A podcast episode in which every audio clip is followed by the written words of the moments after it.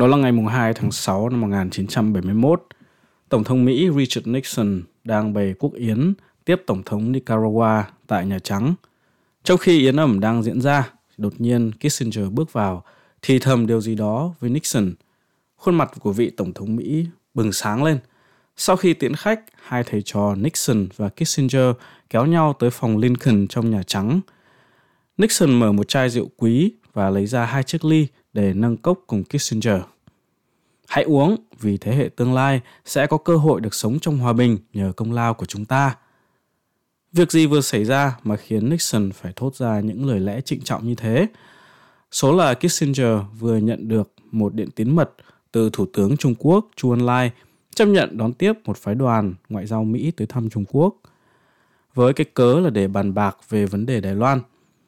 Trong bối cảnh thời chiến tranh lạnh thì đây là một bước đột phá lớn trong ngoại giao thế giới.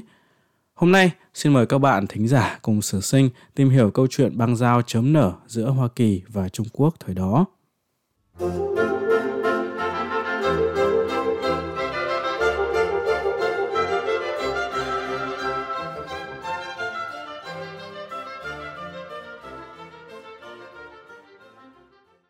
Xin chào các bạn thính giả thân mến, đã đến với số 45 của Sử Sinh Podcast, nơi những câu chuyện của quá khứ sẽ giúp ích cho chúng ta hôm nay. Sau hơn 3 tháng vắng bóng, Sử Sinh rất vui lại được tái ngộ cùng các bạn thính giả.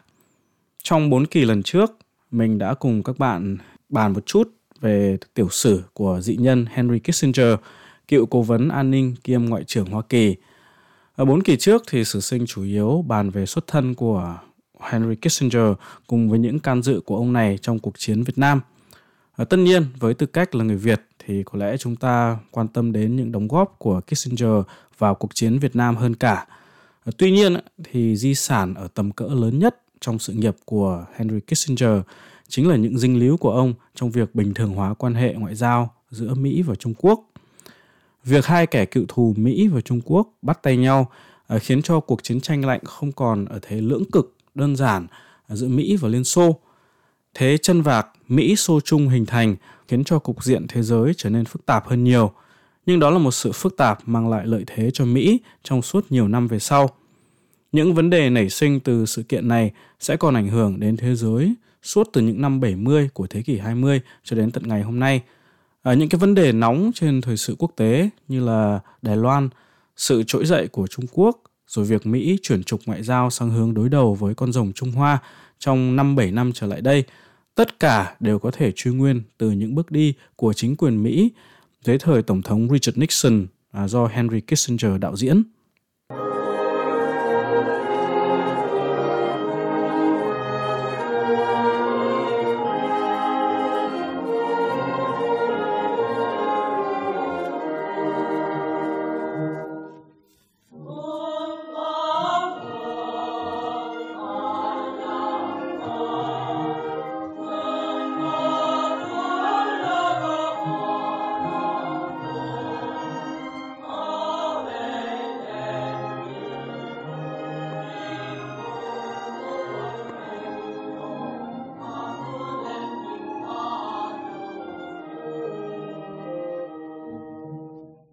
Trước tiên, để hiểu được chuyện Mỹ Trung bắt tay nhau là một bước đột phá ra sao thì chúng ta phải trở ngược thời gian lại thời điểm những năm sau cuộc Thế chiến thứ hai, kết thúc năm 1945.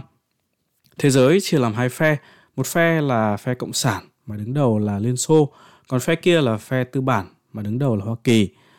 Trên tinh thần mà chia chác quyền lợi và vùng ảnh hưởng, à, sau khi kẻ thù chung là phe phát xít bị đánh bại, thì nhiều nước trên thế giới bị chia làm đôi – nửa thuộc phe Cộng sản, nửa thuộc phe tư bản. Một trong những quốc gia chịu số phận bị chia cắt là đất nước Triều Tiên. Miền Bắc Triều Tiên có biên giới với Trung Quốc thì thuộc về phe Cộng sản, còn miền Nam thì tức là nước Hàn Quốc theo phe tư bản. Tháng 6 năm 1950, với sự yểm trợ về vũ khí trang bị của Liên Xô, Bắc Triều Tiên mở cuộc tấn công như vũ bão xuống miền Nam nhằm thống nhất lãnh thổ quân đội Hàn Quốc phải chống đỡ rất vất vả và gần như bị đẩy lùi xuống vùng cực nam của đất nước. Trong lúc ngàn cân treo sợi tóc, thì quân đội Mỹ dưới sự chỉ huy của tướng MacArthur với danh nghĩa Liên Hợp Quốc đã mở cuộc phản công dữ dội và đánh lui quân Bắc Triều Tiên đến tận vùng biên giới cực Bắc, tức là giáp với cả nước Trung Quốc Cộng sản. Xin mở ngoặc là chỉ trước khi chiến tranh Triều Tiên bùng nổ khoảng 8 tháng thì tháng 10 năm 1949, chính quyền quốc dân đảng của Tưởng Giới Thạch, một đồng minh của Mỹ đã bị Cộng sản Trung Quốc đánh bại và phải tháo chạy ra hòn đảo Đài Loan. Toàn bộ Trung Quốc đại lục được tô màu đỏ của chủ nghĩa cộng sản. Ở trong chương trình này thì khi mà đề cập đến nước Trung Quốc cộng sản thì à, để cho gọn, sử sinh xin được phép gọi họ là Trung Cộng. Xin các bạn lưu ý là mình dùng cái danh từ này không hề với ý miệt thị. Trung Cộng chỉ đơn giản là nói tắt của Trung Hoa hoặc là Trung Quốc Cộng sản mà thôi. Thực tế thì ngay cả khi Đảng Cộng sản Trung Quốc đề cập về đảng của họ thì họ cũng dùng chữ Trung Cộng, cho nên là bản thân hai chữ này không có hàm ý hạ nhục gì cả. À, quay trở lại với cả cuộc chiến Triều Tiên thì à, cái chiến cuộc xoay chuyển 180 độ khiến cho cái chế độ Bắc Triều Tiên gần như hấp hối. Không thể để cho một nước cộng sản anh em sát sườn rơi vào tay tư bản thì à, Trung Cộng liền huy động hàng trăm ngàn trí nguyện quân tràn xuống lãnh thổ Triều Tiên để giúp miền Bắc phản công. Sau hơn 3 năm chiến tranh thảm khốc, Liên quân Trung Quốc, Bắc Triều Tiên đã đẩy lùi quân Mỹ và Hàn Quốc tới xuống vị tuyến 38, tức là giới tuyến lúc ban đầu.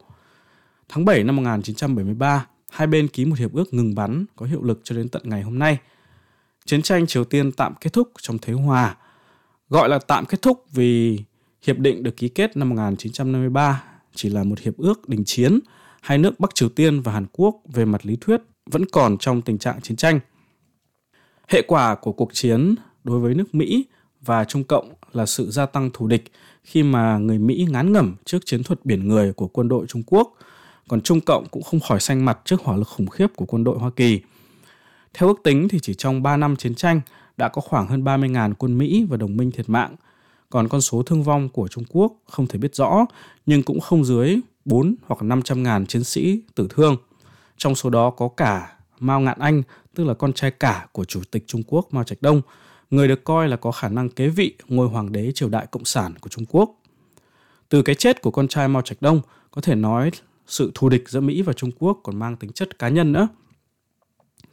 Một câu chuyện cá nhân nữa cũng góp phần gia tăng mâu thuẫn giữa hai bên là chuyện mà trong hội nghị Geneva ở Thụy Sĩ năm 1954 để giải quyết các vấn đề còn tồn động từ cuộc chiến Triều Tiên đồng thời là để quyết định số phận của ba nước Đông Dương sau chiến thắng Điện Biên Phủ của lực lượng Việt Minh trước người Pháp. Tại cái hội nghị này thì à, Thủ tướng Trung Quốc Chu Ân Lai đại diện cho Trung Quốc tham dự. Trong một cuộc gặp gỡ khi mà Chu Ân Lai chia tay cho Ngoại trưởng Mỹ John Foster Dulles, thì Ngoại trưởng Dulles đã không thèm bắt tay Chu Ân Lai. Đây có thể coi là một sự cố ngoại giao chưa từng có trong lịch sử ngoại giao thế giới. Thời những năm 50 của thế kỷ 20 thì chưa phải là thời đại của internet hay là mạng xã hội. Nhưng cái hành động của ngoại trưởng mỹ cũng là một cú sốc lớn đặc biệt là đối với trung quốc nói chung và cá nhân chun lai nói riêng. Có thể nói động tác của dulles đã không góp phần làm nồng ấm quan hệ mỹ trung lên một chút nào cả. Hơn nữa khi mà cuộc chiến ở việt nam nổ ra à, cuối những năm 50 và đầu những năm 60 thì Trung Quốc một lần nữa trở thành cái gai trong mắt Mỹ khi mà họ là một trong hai đồng minh chủ chốt của Bắc Việt Nam.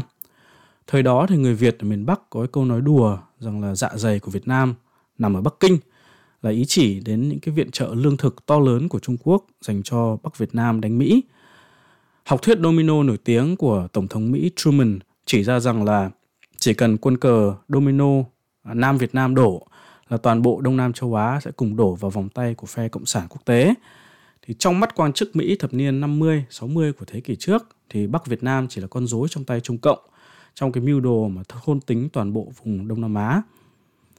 Một sự kiện nữa là cuộc à, Đại Văn Cách, tức là nói tắt của uh, cuộc đại cách mạng văn hóa vô sản vĩ đại của Mao Trạch Đông uh, những cái năm 60 của thế kỷ 20 uh, cũng khiến cho đất nước Trung Hoa Cộng sản sôi sùng sục như là trên lò lửa. À, dưới cái chiêu bài cách mạng, Mao Trạch Đông tìm cách dựa vào một lực lượng trẻ trâu gọi là Hồng Vệ binh để triệt hạ các cái đối thủ chính trị của ông ta. Cái trò mà đả hổ diệt ruồi chống tham nhũng của Tập Cận Bình ngày hôm nay không thấm tháp gì so với cuộc à, đại văn cách mà Mao Trạch Đông hô hào những cái năm 60 trong cái việc mà làm đảo lộn trật tự xã hội của Trung Quốc.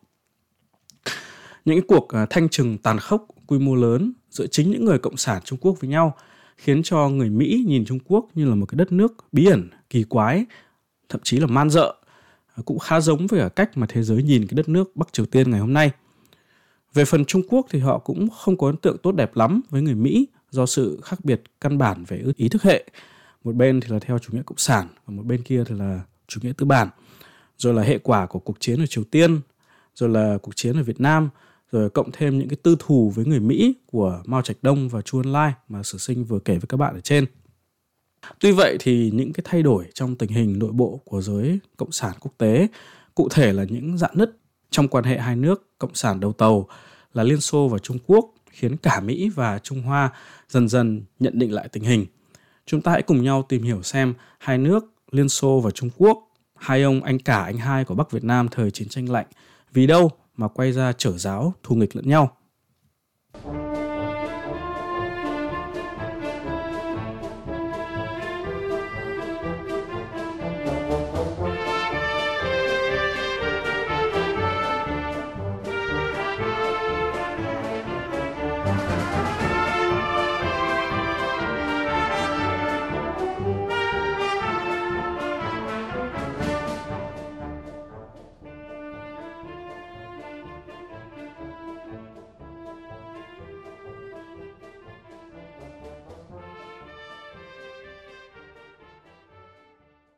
Năm 1953, lãnh tụ tối cao của Liên Xô, đại nguyên soái Stalin qua đời. Lên thay Stalin là một ủy viên Bộ Chính trị gốc Ukraine tên là Nikita Khrushchev. Việc ông vua mới đăng quang cũng đồng nghĩa với những thành tích bất hảo của ông vua cũ Stalin bị phanh phui. Một cuộc đấu đá quyền lực không thương tiếc diễn ra trong hàng ngũ lãnh đạo chóp bu của Liên Xô. Rốt cục thì phe Khrushchev và các đàn em giành thắng lợi tuyệt đối. Chủ mật vụ Beria một tên đồ tể cũng như là cánh tay phải của Stalin, chuyên nhận nhiệm vụ thanh trừng những đối thủ của Stalin bị hành quyết. Beria bị chính nguyên soái Zhukov, tức là một danh tướng chống phát xít Đức rất nổi tiếng thời Thế chiến II, nổ phát súng hạ sát. Sau khi đã yên vị ở ngôi cao bằng súng ống, thì Khrushchev tiếp tục đả phá chế độ cũ của Stalin bằng ngòi bút.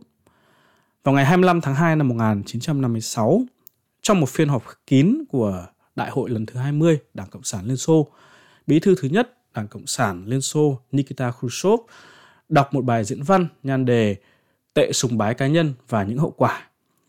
Tệ sùng bái cá nhân ở đây không ai khác là sùng bái Stalin.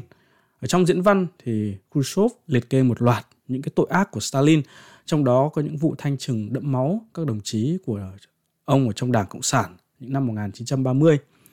Trong đó có rất nhiều những cái tướng lĩnh tài giỏi trong quân đội. Hậu quả là Liên Xô đã gặp phải những cái thiệt hại to lớn khi bị phát xít Đức tấn công năm 1941. Từ đó thì ở Liên Xô một quá trình gọi là giải trừ Stalin, nói theo tiếng Anh là de-Stalinization diễn ra trên khắp lãnh thổ. Bài diễn văn này như là một cái trái bom đã làm nổ tung dung chuyển thế giới, đặc biệt là thế giới cộng sản. Mặc dù là nó chỉ được tuyên bố ở trong một phiên họp kín, nhưng mà nội dung của nó dần dà đến tay công chúng và báo chí thế giới những tư tưởng và chính sách của Khrushchev thời đó thì người ta gọi là chủ nghĩa xét lại. Cái tên rất là dễ hiểu bởi vì mục tiêu của chủ nghĩa này đơn giản là nó xét lại những sai lầm của chủ nghĩa Stalin và cá nhân Stalin ở trong quá khứ. Ban lãnh đạo Trung Cộng mà đứng đầu là Mao Trạch Đông thì không hề hoan nghênh thứ chủ nghĩa xét lại này. Trong khi ở Trung Quốc, Mao vẫn được dân chúng và Đảng Cộng sản tôn thờ như một ông thánh sống – thì mọi hành động chống tệ sùng bái cá nhân sẽ được diễn giải như là sự công kích cá nhân Mao Trạch Đông. Nếu như mà đám quan quân Liên Xô có thể xét lại ông trùm Stalin của họ thì có gì đảm bảo là đám quan quân Trung Quốc không dám xét lại ông trùm Mao Trạch Đông? Trên các diễn đàn thế giới hồi đó thì Liên Xô và Trung Quốc bắt đầu dùng những lời lẽ thậm tệ, thoá mạ, mặt sát lẫn nhau thì dạn nứt Xô Trung nó bắt đầu từ đó. Thì khi mà mâu thuẫn giữa hai ông anh lớn nổ ra thì phía khó xử nhất chính là Bắc Việt Nam. Bắc Việt Nam đang cần viện trợ của cả hai bên để chống Mỹ. Như đã nói ở trên thì Trung Quốc có những trợ giúp cho Bắc Việt to lớn về lương thực, về hậu cần. Còn Liên Xô thì có những viện trợ quyết định về vũ khí. À, nhiều người Việt Nam về sau ảo tưởng cho rằng là Bắc Việt đã rất khéo trong sự đu dây giữa Liên Xô và Trung Quốc để không làm mất lòng bên nào. Nhưng mà sự thực thì Hồi đó Bắc Việt hoàn toàn ngả theo Trung Quốc trong việc chống chủ nghĩa xét lại. Mặc dù vậy thì là do cái vị trí chiến lược của Việt Nam ở trong cuộc chiến tranh lạnh cho nên cả Trung Quốc và Liên Xô đều không muốn mất ảnh hưởng đối với Bắc Việt. Vì thế cho nên là nguồn viện trợ vẫn đến dồi dào từ cả hai bên. À, tuy vậy thì cũng có những ảnh hưởng nhất định, chẳng hạn như là Trung Quốc bác bỏ cái chuyện cho phép Liên Xô lập cầu hàng không để vận chuyển hàng hóa, vũ khí đến Việt Nam một cách nhanh chóng. Vì thế cho nên là những cái viện trợ của Liên Xô thường phải đi bằng đường biển đến cảng Hải Phòng. Nó vừa chậm mà lại vừa có nguy cơ bị dính ngư lôi từ Hải quân Mỹ. Đỉnh điểm của xung đột Xô Trung là vào tháng 3 năm 1969. Hai nước có những đụng chạm quân sự ở vùng biên giới phía Bắc Trung Quốc. Cuộc chiến diễn ra rất ngắn ngủi và thương vong giữa hai bên cũng không quá lớn. Nhưng có thể coi đây là một sự kiện bước ngoặt. Mao Trạch Đông vô cùng lo lắng trong việc phải đối đầu với một cuộc chiến toàn diện với cả Liên Xô.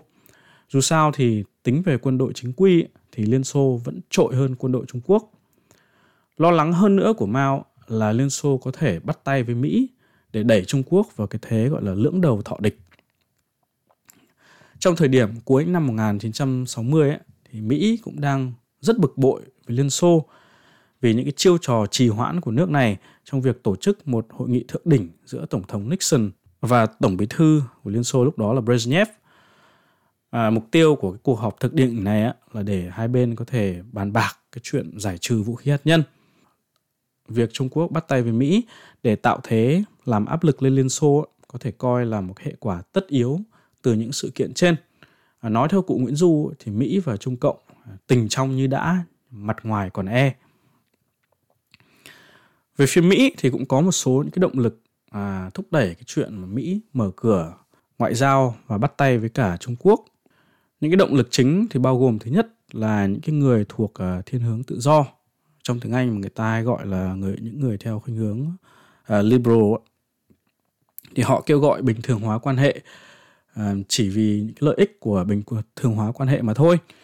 Thì điều này nó tương ứng với cả cái triết lý thêm bạn bất thù của những nhà trí thức mà hay theo cái tư tưởng tự do này lúc đó thì Trung Quốc thậm chí còn không có chân ở trong Liên Hợp Quốc, bởi vì là cái ghế của Trung Quốc ở Liên Hợp Quốc vẫn do Đài Loan nắm giữ.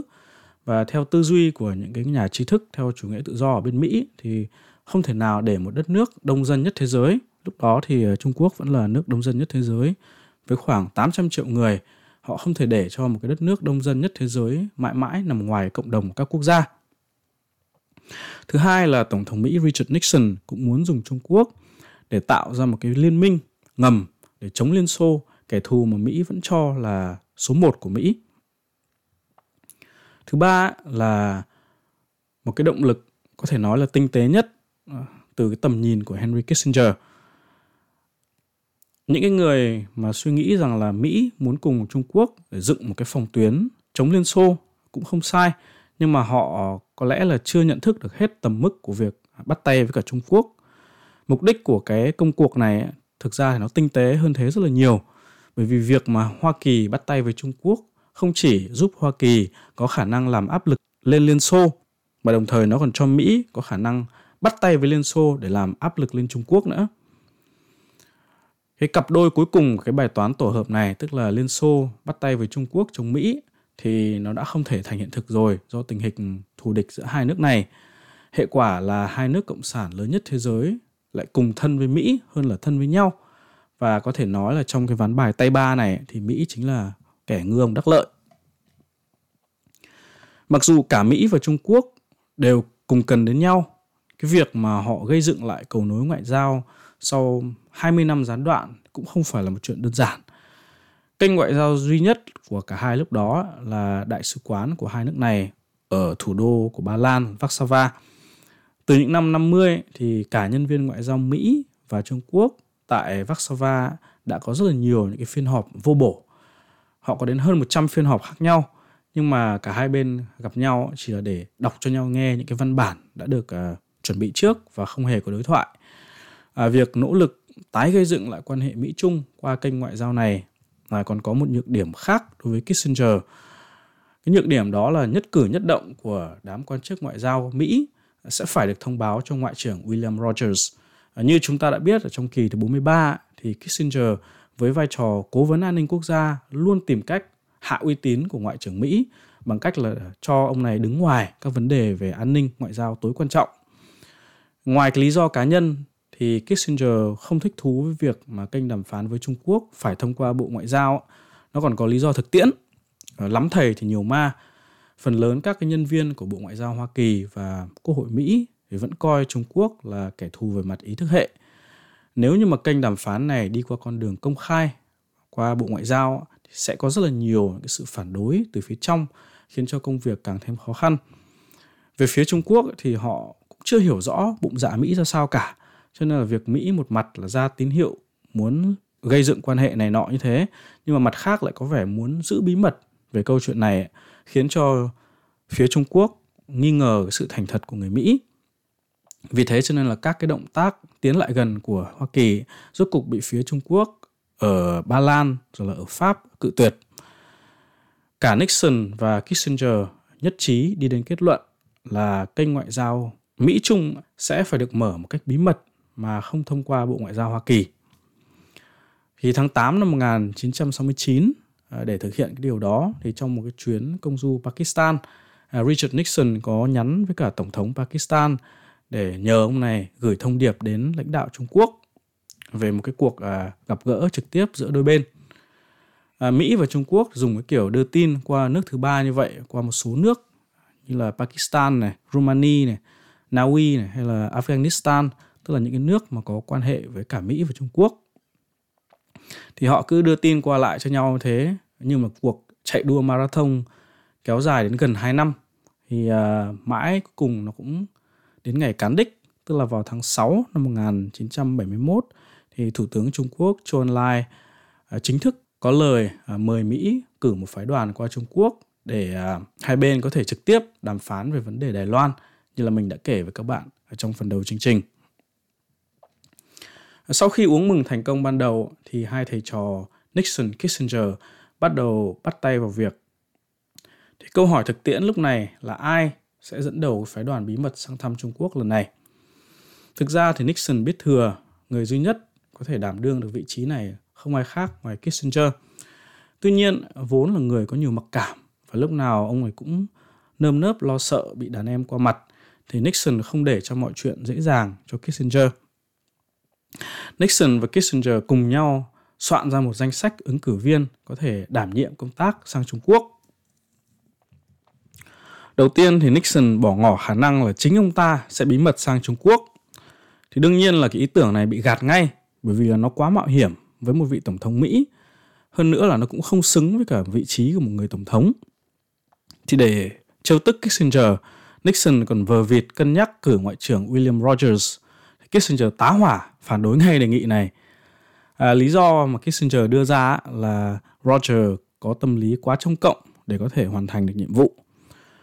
Nixon còn gợi ý thêm một vài cái tên nữa như là George à, H.W. Bush, người mà về sau trở thành à, Tổng thống Mỹ từ năm 1988 đến năm 1992, rồi là ân nhân Nelson Rockefeller của Kissinger.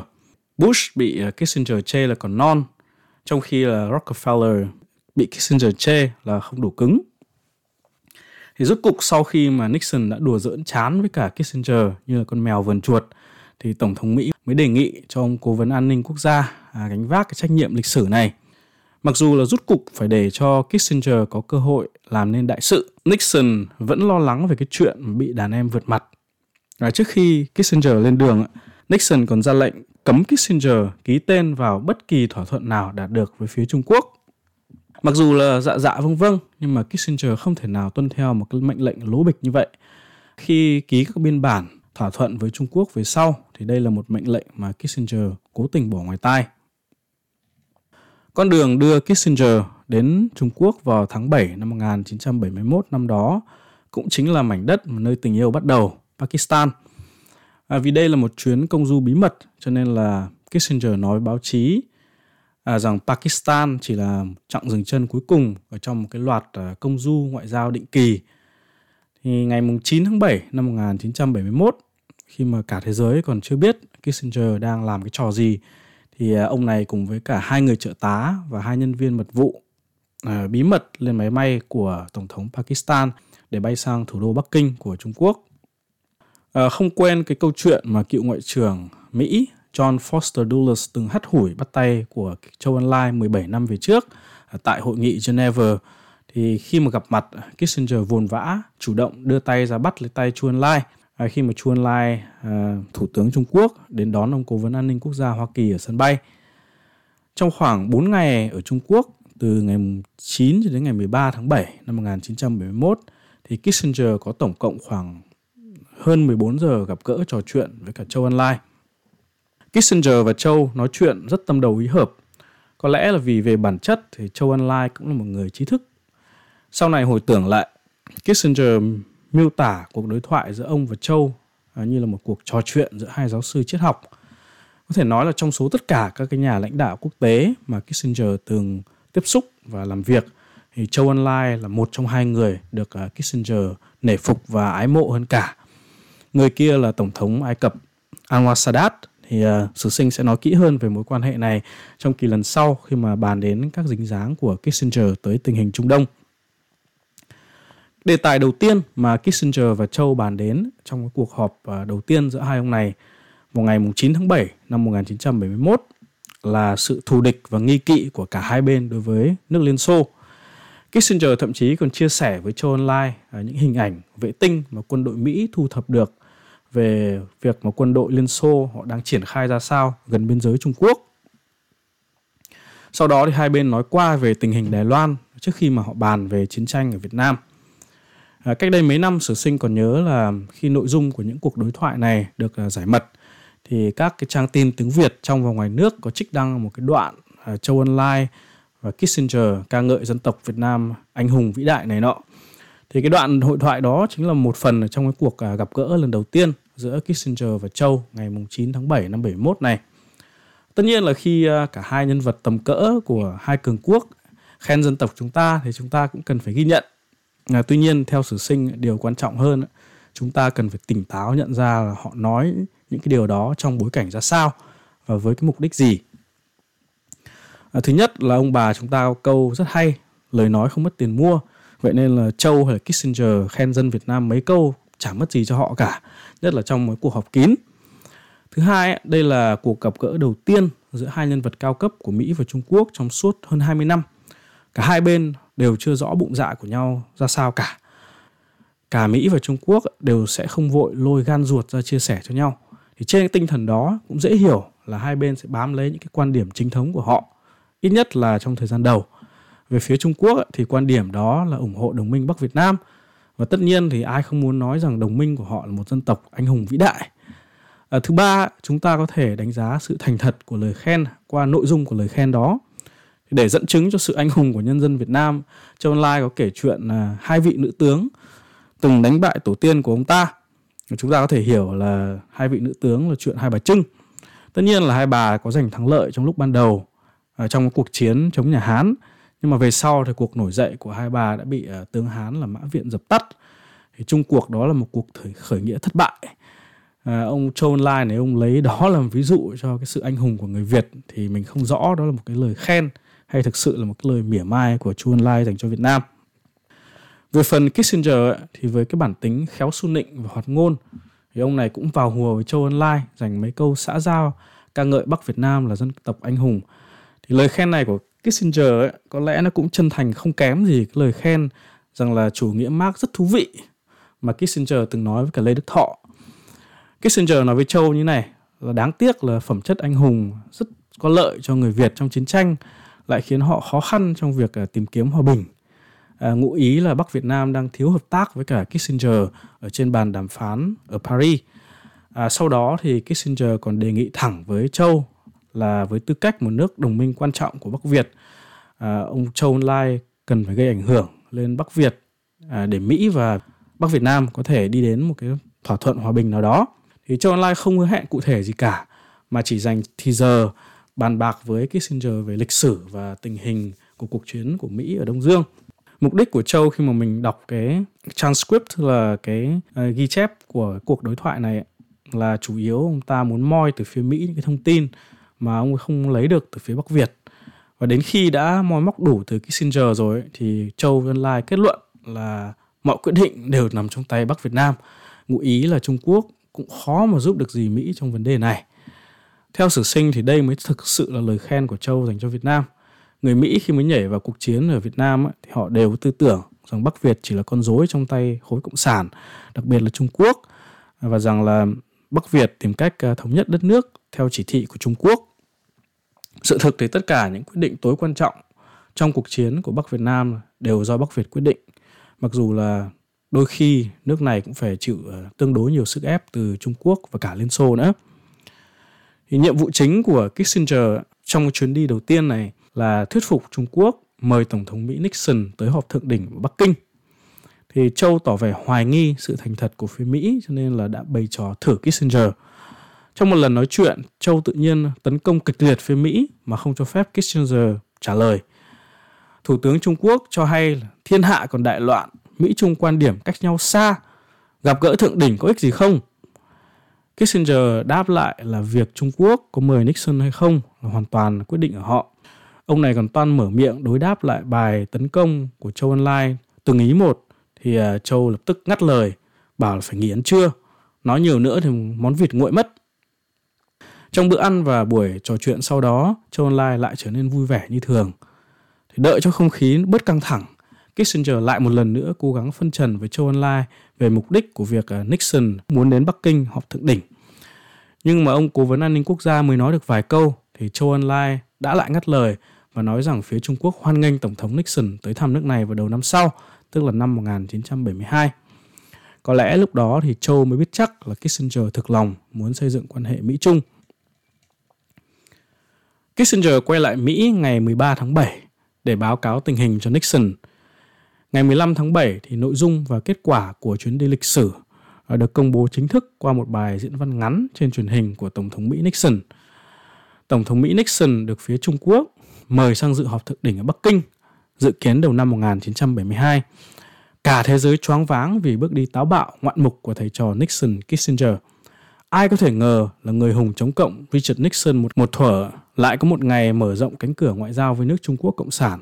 Cánh báo chí quốc nội, này, quốc ngoại, rồi những kẻ thù của Mỹ như là Liên Xô, Bắc Việt Nam, thậm chí là những đồng minh thân cận của Mỹ ở châu Á như là Nhật Bản, Đài Loan, Nam Việt Nam đều sững sờ thì đòn đánh ngoại giao của Nixon Kissinger lập tức có tác dụng. Chỉ mấy ngày sau khi mà nội dung của tuyên bố chung giữa Mỹ và Trung Quốc được công khai, thì đại sứ Liên Xô ở Washington Dobrynin lật đật đến tìm Kissinger, thái độ thân thiện cởi mở hơn hẳn những lần trước. Trong khi à, những cái lần trước đó, đại sứ Liên Xô à, luôn tìm cách trì hoãn ấn định hội nghị thượng đỉnh giữa Mỹ và Liên Xô. Thì lần này Dobrynin ngỏ ý muốn để hội nghị Mỹ-Xô diễn ra trước khi Nixon đi thăm Bắc Kinh. Không, Kissinger kiên quyết hội nghị Mỹ-Xô sẽ diễn ra vào tháng 5 năm 1972, tức là sau khi Nixon đi thăm Bắc Kinh về. Phía Liên Xô đã phải trả giá sau hàng năm trời chơi trò làm cao với cả phía Mỹ. Nhưng mà người giành chiến thắng nhiều hơn cả trong đòn đánh ngoại giao ngoạn mục này không ai khác ngoài Kissinger. Điều Nixon lo ngại bấy lâu nay về chuyện bị đàn em qua mặt đã trở thành hiện thực không thể cưỡng lại với Tổng thống Hoa Kỳ. Báo chí, truyền thông thi nhau săn đón Kissinger như một nhân vật kỳ khôi vừa trở về từ xứ sở huyền thoại nghìn lẻ một đêm. Trước cái chuyến công du Trung Quốc bí mật này, Kissinger tuy có ảnh hưởng lớn trong chính quyền của Nixon, nhưng về mặt truyền thông hay tên tuổi của ông cố vấn an ninh quốc gia vẫn chưa có gì nổi bật. Ngay cả những cuộc họp với Bắc Việt ở Paris mặc dù rất hệ trọng, nhưng mà không góp phần đưa tên tuổi của Kissinger đến với công chúng, bởi vì đây đều là những cuộc họp bí mật. Chỉ đến khi mà chuyến đi Trung Quốc được công khai với kết quả thành công mỹ mãn, thì Kissinger mới trở thành một thần tượng ngoại giao trong mắt công chúng Mỹ. Tên tuổi của ông có thể sánh ngang với cả những ngôi sao màn bạc hoặc là các cái nghệ sĩ ở giới showbiz thời đó. Ghen tức vì những hào quang phủ lên đàn em, Nixon lồng lộn ra chỉ thị cho Kissinger tuyệt đối không được tiếp xúc với báo chí. Nhưng mà nghịch lý ở chỗ là chính Nixon lại dàn xếp cho Kissinger gặp gỡ với những nhà báo do ông ta chỉ định. Điều này thì thoạt nghe có vẻ phi lý nhưng mà thực ra rất hợp lý với tính cách của Nixon. Ông này là một dạng control freak, tức là người luôn luôn muốn điều khiển mọi thứ. À, vị Tổng thống Hoa Kỳ nhiều mặc cảm, luôn luôn cảm thấy cần phải thể hiện quyền lực.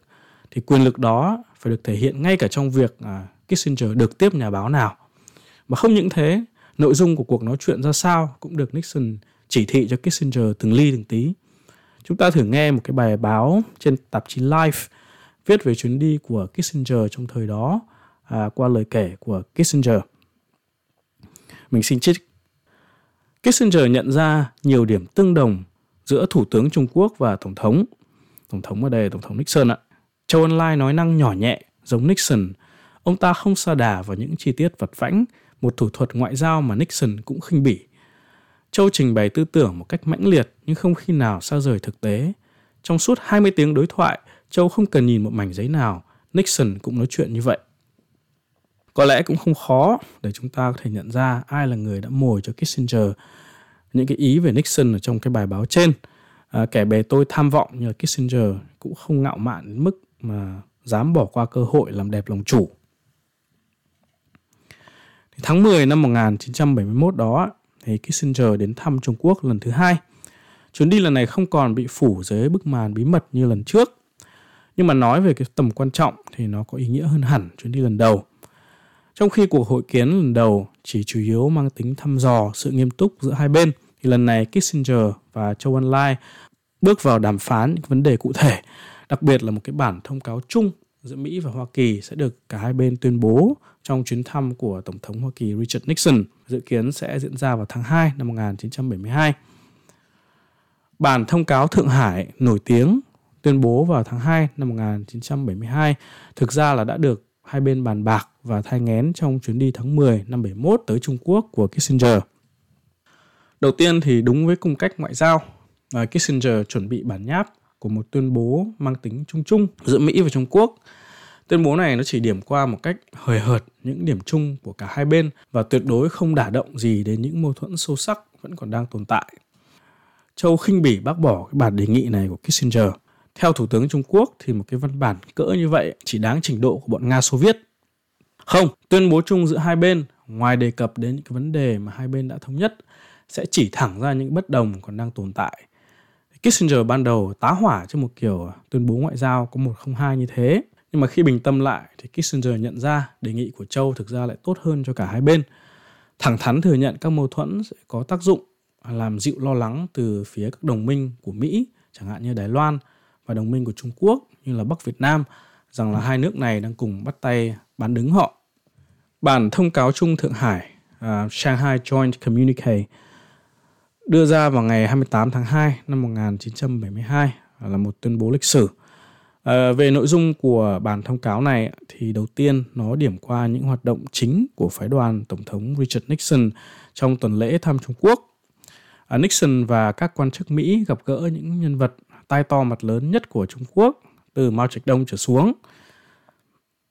Sau đó thì Mỹ đưa ra một loạt những à, quan điểm về vấn đề chiến tranh Việt Nam về bán đảo Triều Tiên, về căng thẳng giữa Ấn Độ, Pakistan, khẳng định mối quan hệ mật thiết với Nhật Bản. Thì bàn về cuộc à, chiến ở Việt Nam, phía Mỹ nhắc lại về bản đề nghị 8 điểm mà họ đã đưa ra trên bàn đàm phán cả bí mật lẫn công khai à, với Bắc Việt Nam ở hòa đàm Paris. À, Mỹ nhấn mạnh là các dân tộc ở Đông Dương cần phải được trao quyền tự quyết vận mệnh của họ mà không bị chèn ép từ các thế lực bên ngoài. Các thế lực bên ngoài này ám chỉ Liên Xô mà thậm chí ở cả Trung Quốc, à, những cái nước đồng minh có tầm quan trọng to lớn với cả Bắc Việt Nam.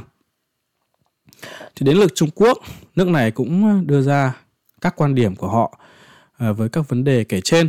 À, Trung Quốc khẳng định lại sự ủng hộ với ba nước Việt, Lào và Campuchia. À, nhưng mà cái sự cam kết này nó rất chung chung. À, trong văn bản thì nó nói rằng là ủng hộ ba nước này đạt được mục tiêu, không nói rõ là mục tiêu gì À, Trung Quốc cũng nói là ủng hộ bản đề nghị 7 điểm của chính phủ cách mạng lâm thời miền Nam Việt Nam. À, tuy là cả hai cùng không nhắc đến Liên Xô, nhưng mà ngôn ngữ ở trong văn bản những cái từ như là chống bành trướng này, à, bảo vệ tự do dân chủ, chống sự gây hấn đều là những cái từ mà ám chỉ Liên Xô. Mặc dù cả Mỹ và Trung Quốc à, tồn tại các cái khác biệt rất căn cơ thì họ thống nhất với nhau ở cái điểm chính yếu này. À, sau khi đã cùng đưa ra các quan điểm liên quan đến những vấn đề nóng của thế giới, Mỹ và Trung Quốc cùng nhau đề cập đến những trong bản thông cáo về cái vấn đề nhạy cảm và gai góc nhất giữa hai bên, đó chính là vấn đề Đài Loan. Thì để nhắc lại một chút, thì từ tháng 10 năm 1949 thì chính quyền quốc dân đảng của Tưởng Giới Thạch đã bị à, những người cộng sản đánh bại và họ chạy ra chiếm cứ hòn đảo Đài Loan. Trung Quốc cộng sản thì luôn luôn coi Đài Loan là một cái phần không thể tách rời của lãnh thổ nước họ và họ luôn luôn là mong một ngày nào đó thu hồi cái hòn đảo này về với cả Trung Quốc đại lục. À, từ xưa cho đến bây giờ vẫn thế. Và Trung Quốc thừa nhận Đài Loan chính là vật cản lớn nhất trong cái việc bình thường hóa mối quan hệ giữa Mỹ và Trung Quốc. Là trong cái bản thông cáo Thượng Hải thì phía Trung Quốc tái khẳng định lập trường chính phủ nước Cộng hòa Nhân dân Trung Hoa, tức là Trung Cộng là chính phủ hợp pháp duy nhất của Trung Quốc. Đài Loan là một tỉnh của Trung Quốc vốn đã được thu hồi về đất mẹ từ lâu. Thì cái chuyện thu hồi này có lẽ nó ám chỉ đến cái việc mà sau chiến tranh thế giới thứ hai thì à, Đài Loan sau thời gian dài là thuộc địa của Nhật thì đã được uh, nước Nhật trả về cho chính phủ Trung Quốc lúc đó là chính phủ Trung Hoa Quốc dân Đảng của Tưởng Giới Thạch. À, việc giải phóng Đài Loan nó là cái vấn đề nội bộ của Trung Quốc mà không nước nào có quyền can thiệp. Tất cả những phương tiện và lực lượng quân sự của Mỹ đang đóng ở Đài Loan phải rút khỏi hòn đảo này. À, chính phủ Trung Quốc kiên quyết phản đối mọi hành động dẫn đến tình trạng à, Trung Quốc là một nước, Đài Loan là một nước hoặc là một Trung Quốc hai chế độ hoặc là hai nước Trung Quốc khác nhau hoặc là Đài Loan độc lập à, hoặc cho rằng là vị thế của Đài Loan là chuyện để bàn sau. À, các bạn nên nhớ rằng cái bản thông cáo này được viết năm 1972. Khi đó thì khái niệm à, nhất quốc lưỡng chế, tức là một quốc gia hai chế độ chưa phải thứ mà các lãnh đạo Trung Quốc thời đó muốn nghĩ đến. Thì mãi đến những năm à, 80 khi mà Trung Quốc và Anh Quốc bàn cái chuyện mà Hồng Kông được trao trả lại cho đại lục thì đám lãnh đạo Trung Quốc thời đó đứng đầu là Đặng Tiểu Bình mới phải đồng ý nhận lại Hồng Kông từ tay người Anh trong tình trạng là một Trung Quốc, hai chế độ, tức là Hồng Kông về với Trung Quốc, nhưng mà được tự do hơn đại lục. Thì người Trung Quốc muốn dùng cái mô hình đó để có một ngày nào đó thống nhất với Đài Loan trong tương lai. Nhưng đó là câu chuyện của những năm à, 80 hoặc 90. Còn năm 1972 thì à, trong tư duy của đám lãnh đạo Trung Quốc như là Mao Trạch Đông hay là Chu Ân Lai thì à, một đất nước, hai chế độ nó vẫn còn là một khái niệm không thể chấp nhận được, như là được thể hiện ở trong cái bản thông cáo này. Một điều đáng chú ý nữa là mặc dù trong thông cáo ở Trung Quốc nói họ không chấp nhận việc uh, trì hoãn định đoạt số phận của Đài Loan, nhưng thực tế là từ năm 1972 đến nay đã là 51 năm rồi, Đài Loan vẫn căn bản là một quốc gia độc lập. Cái đảo quốc này sẽ còn tồn tại được bao lâu chính là một trong những điểm nóng của thời sự quốc tế ngày nay. Hỏa điểm châm ngòi của cuộc chiến giữa một bên là Mỹ, siêu cường già cỗi và một bên là Trung Quốc, siêu cường đang trỗi, chính là cái hòn đảo Đài Loan này. Thì đó là lập trường của Trung Quốc trong thông cáo Thượng Hải. Còn về phía Mỹ thì sao? Họ tuyên bố gì trong cái bản thông cáo chung này? Thì đối với Mỹ, các cái phát ngôn công khai liên quan đến vấn đề Đài Loan nó hóc búa hơn nhiều. Với Trung Quốc thì lập trường của họ với Đài Loan trước sau như một, mặc dù là chiến thuật của họ có thể mềm cứng tùy lúc tùy thời.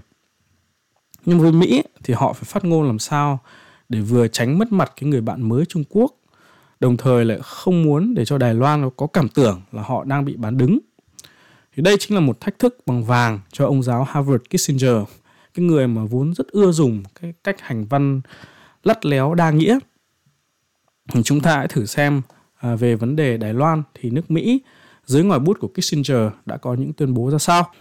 Thì để mở đầu cho cái đoạn này, là Mỹ thừa nhận rằng người dân Trung Quốc ở cả hai bờ eo biển Đài Loan đều giữ quan điểm chỉ có một nước Trung Quốc và rằng Đài Loan là một phần của Trung Quốc.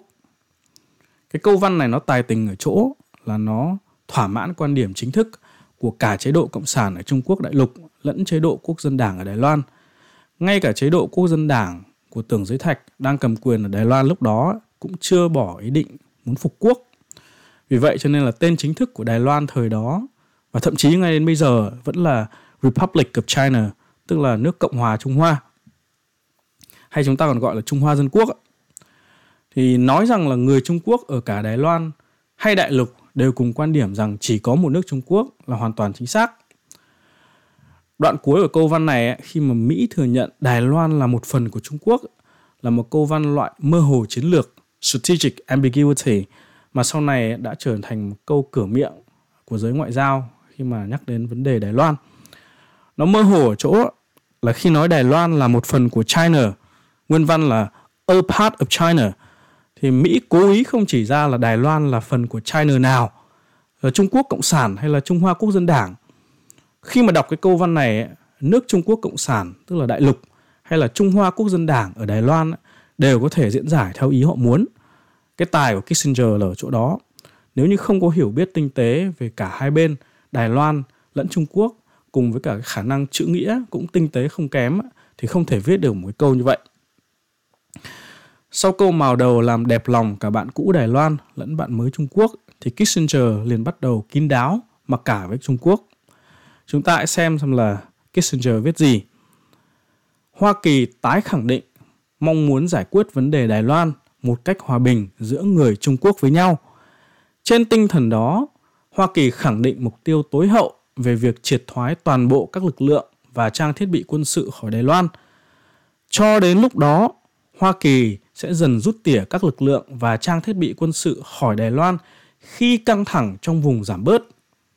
À, cái câu cuối cùng là Hoa Kỳ sẽ dần rút tỉa các lực lượng và trang thiết bị quân sự khỏi Đài Loan khi căng thẳng trong vùng giảm bớt là có ý muốn đòi hỏi sự giúp đỡ từ Trung Quốc trong cái việc làm áp lực với cả Bắc Việt Nam. Ý của Hoa Kỳ là nếu Trung Quốc muốn Mỹ rút chân khỏi Đài Loan thì Trung Quốc cần phải đóng vai trò hạ nhiệt các căng thẳng trong khu vực. Khu vực ở đây bao gồm bán đảo Đông Dương, nơi mà người Mỹ đang muốn giải quyết cuộc chiến tranh với cả đối thủ Bắc Việt Nam. Nếu Trung Quốc có thể gây sức ép với Bắc Việt Nam, cụ thể là để Bắc Việt mềm dẻo hơn với Mỹ ở trên bàn đàm phán ở Paris, thì đổi lại Mỹ có thể giảm bớt hiện diện quân sự ở Đài Loan. Chuyến thăm của Tổng thống Mỹ Nixon đến Trung Quốc từ ngày 21 đến 28 tháng 2 năm 1972 có nghĩa lịch sử. Nhưng thực tế thì nó chỉ mang tính biểu tượng bởi vì tất cả những quyết định quan trọng mà quan trọng nhất là cái bản thông cáo Thượng Hải với trình bày ở trên đều đã được hai bên bàn bạc và thông qua từ những cái lần gặp gỡ trước đó à, giữa Chuan Lai và Kissinger. Thì để tránh cho Kissinger được chú ý quá mức trong cái chuyến thăm lịch sử đó thì khi hạ cánh xuống sân bay ở Bắc Kinh, Nixon đã ra lệnh cho một phụ tá phải cấm Kissinger được bước xuống máy bay Air Force One không lực 1 chuyên chở Tổng thống Hoa Kỳ trước khi mà cánh nhà báo đã chụp xong xuôi cái cảnh Tổng thống Mỹ và phu nhân bước xuống từ bậc thang máy bay và bắt tay với cả Chu Ân Lai ra đón. Trong cái chuyến thăm lần đó, Nixon và Kissinger có cuộc gặp gỡ với Mao Trạch Đông ngày 21 tháng 2 năm 1972 thì Kissinger tiếp tục hạ nhục Ngoại trưởng Mỹ William Rogers bằng cách là gạt ông này ra khỏi danh sách quan chức Mỹ được hội kiến với lãnh tụ tối cao của Trung Quốc. Về sau, chính Kissinger cũng phải hối hận với cái cách cư xử hạ cấp này. Và xin nói thêm là khoảng đầu năm 1972, trước chuyến thăm này thì à, Thủ tướng Bắc Việt là Phạm Văn Đồng à, cũng đã đến Bắc Kinh để đề nghị với cả Mao Trạch Đông không gặp mặt Nixon khi mà Tổng thống Mỹ thăm Trung Quốc. Tất nhiên là lời đề nghị này đã bị cự tuyệt. Nói về ý nghĩa của chuyến thăm Trung Quốc của Nixon à, với cuộc chiến Việt Nam thì nó đã làm nó đã bắt đầu làm dạn nứt mối quan hệ giữa hai nước đồng minh là Bắc Việt và Trung Quốc. Thì phía Bắc Việt coi việc Mao Trạch Đông tay bắt mặt mừng chào đón Tổng thống Mỹ Nixon là một sự phản bội nghiêm trọng đối với cuộc chiến chống Mỹ của họ. À, đây chính là nguyên nhân khiến Bắc Việt chuyển hướng sang càng ngày càng thân với Liên Xô và lạnh nhạt với cả Trung Quốc. Sự lạnh nhạt đó dần chuyển sang mâu thuẫn và thù địch với đỉnh điểm là cuộc chiến biên giới Việt Trung năm 1979. Tất nhiên là còn có những nguyên nhân khác đằng sau cuộc chiến đẫm máu giữa hai nước cộng sản, vừa là đồng chí vừa là anh em này, nhưng mà có thể nói là chuyến thăm của Nixon là chương mở đầu cho sự thù địch Việt Trung. Một hệ quả nữa của việc ờ, Trung Cộng nối lại quan hệ với Hoa Kỳ là việc nước này thay chân Đài Loan đại diện cho Trung Quốc tại Liên Hợp Quốc lẫn Hội đồng Bảo an Liên Hợp Quốc. Hội đồng Bảo an Liên Hợp Quốc thì gồm có 5 nước có quyền phủ quyết những cái quyết định ờ, tối quan trọng của Liên Hợp Quốc. Thì những nước đó bao gồm Mỹ, ờ, Liên Xô, mà bây giờ là Nga, Pháp, Anh và cuối cùng là Trung Quốc. Từ năm 1949 cho đến tháng 10 năm 71, Đài Loan đại diện cho chiếc ghế của Trung Quốc với tư cách thành viên lẫn à, chiếc ghế trong Hội đồng Bảo an. Nhưng mà từ khi Mỹ bắt đầu mon men làm lành với Trung Quốc đại lục thì Đài Loan đã bị trục xuất khỏi cộng đồng các quốc gia thế giới. À, cho đến ngày hôm nay, Đài Loan vẫn không phải là thành viên của Liên Hợp Quốc do cái sự phản đối của Trung Quốc. Đây có thể coi là một thắng lợi ngoại giao to lớn cho Trung Cộng.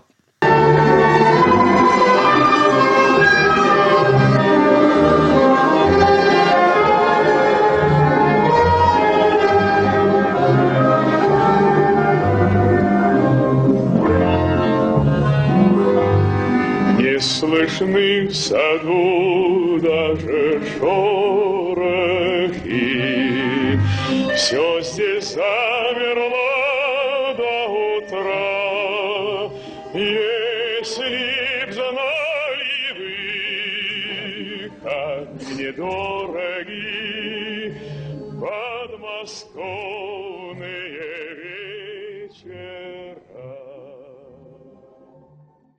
Bây giờ thì chúng ta thử xem phản ứng của phía Liên Xô đối với việc mà Mỹ Trung bắt tay là như thế nào. Thì thành công vang dội của cuộc họp thượng đỉnh giữa Trung Quốc và Mỹ khiến cho Liên Xô nóng lòng muốn đón tiếp Nixon vào tháng 5 năm 1972. À, mục đích của Liên Xô là muốn đạt được một số thỏa thuận với Mỹ để tránh rơi vào thế bị cô lập.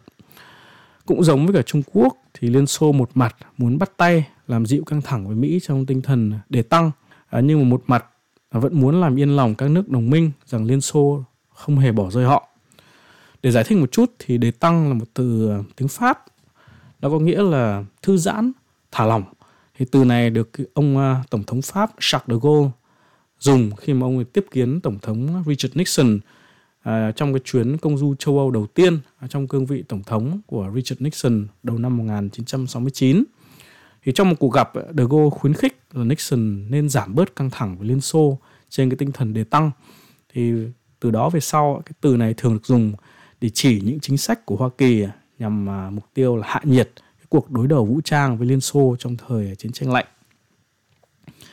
Theo cuốn tiểu sử của Henry Kissinger, à, tác giả là nhà báo Walter Isaacson, thì khi mà đoàn của Nixon được trở đến một ngôi biệt thự trong tiếng Nga nó gọi là Dasha của Brezhnev ngoại ô Moscow thì à, Brezhnev cùng với cả phần lớn các cái đám à, lãnh đạo chóp bu của Liên Xô đã đợi sẵn.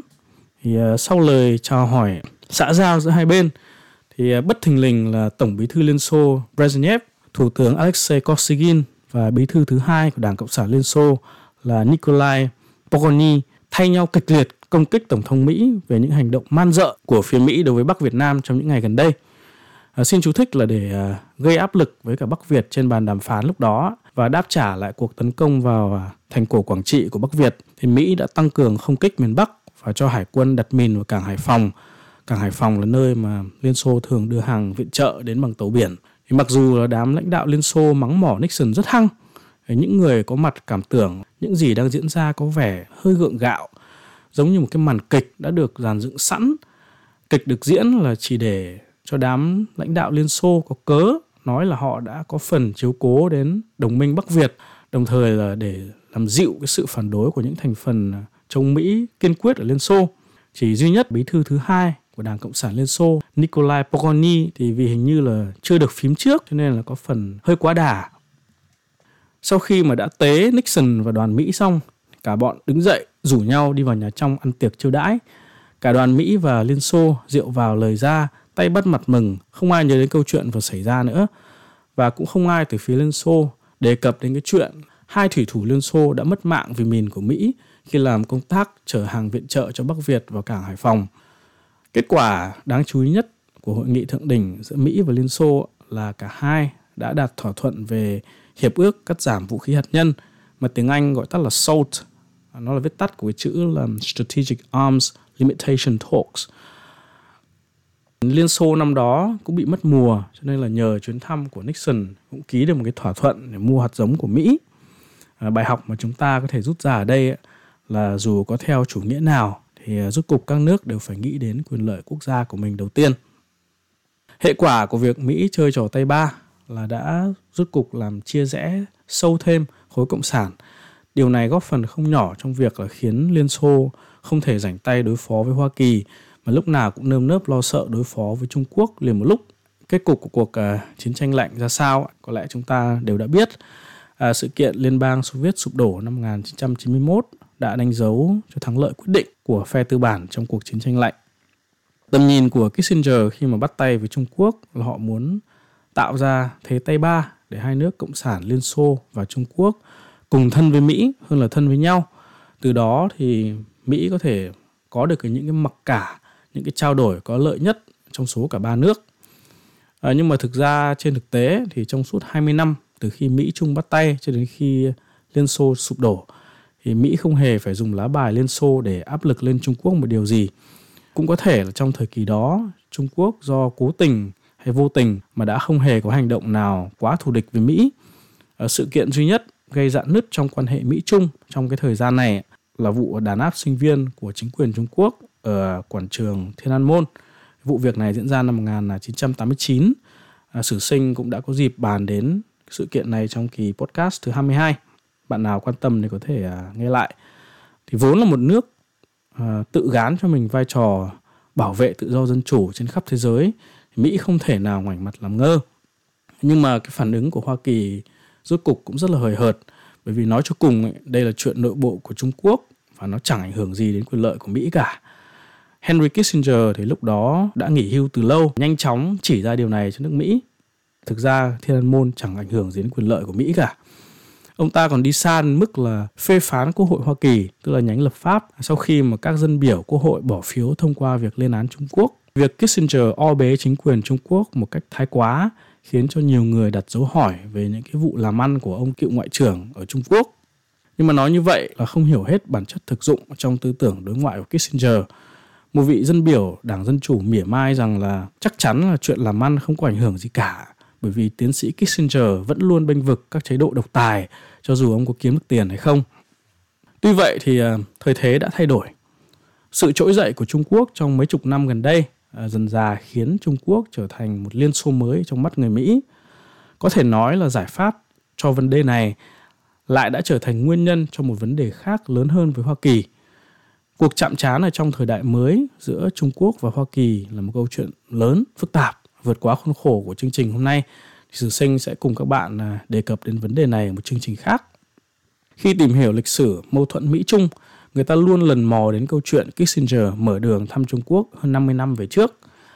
À, vị kiến trúc sư hám danh của Hoa Kỳ tất nhiên không muốn di sản của ông ta kết thúc với sự đối đầu giữa Mỹ và Trung Quốc. À, ông ta cho rằng sự đối đầu này sẽ đem lại thảm họa cho cả thế giới.